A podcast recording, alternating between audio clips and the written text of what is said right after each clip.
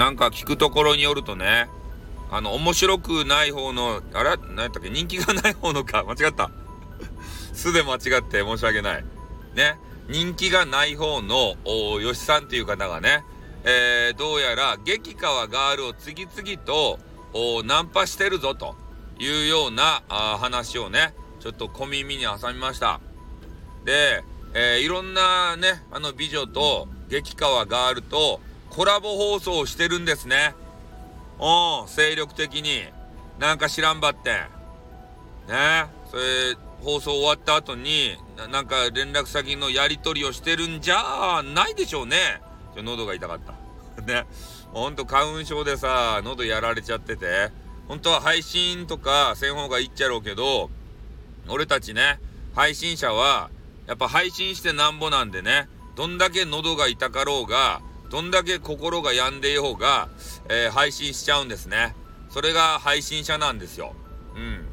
まあ、とにかくね、えー、激川ガールが次から次へと、お吉さんのね、毒牙にかかっていると、いうことをちょっと聞きつけてね、えー、これはただごとならんぞということで、えー、収録をさせていただきました。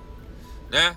えー、話の内容はちょっと長いんで、全部あの、聞いてないんですけど、まあ、ただね、もう吉さんが、激川ガールとね、えー、話をしてるというだけで、もう嫉妬の嵐ですたい。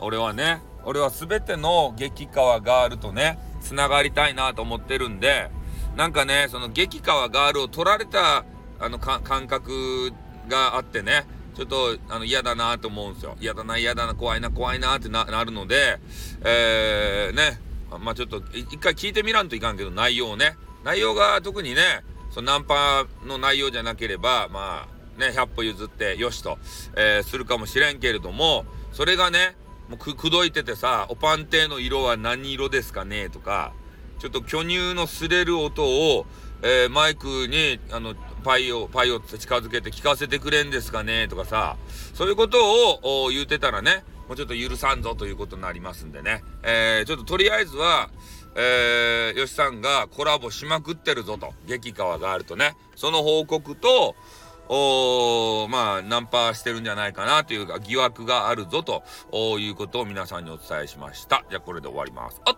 とん、またな。にょ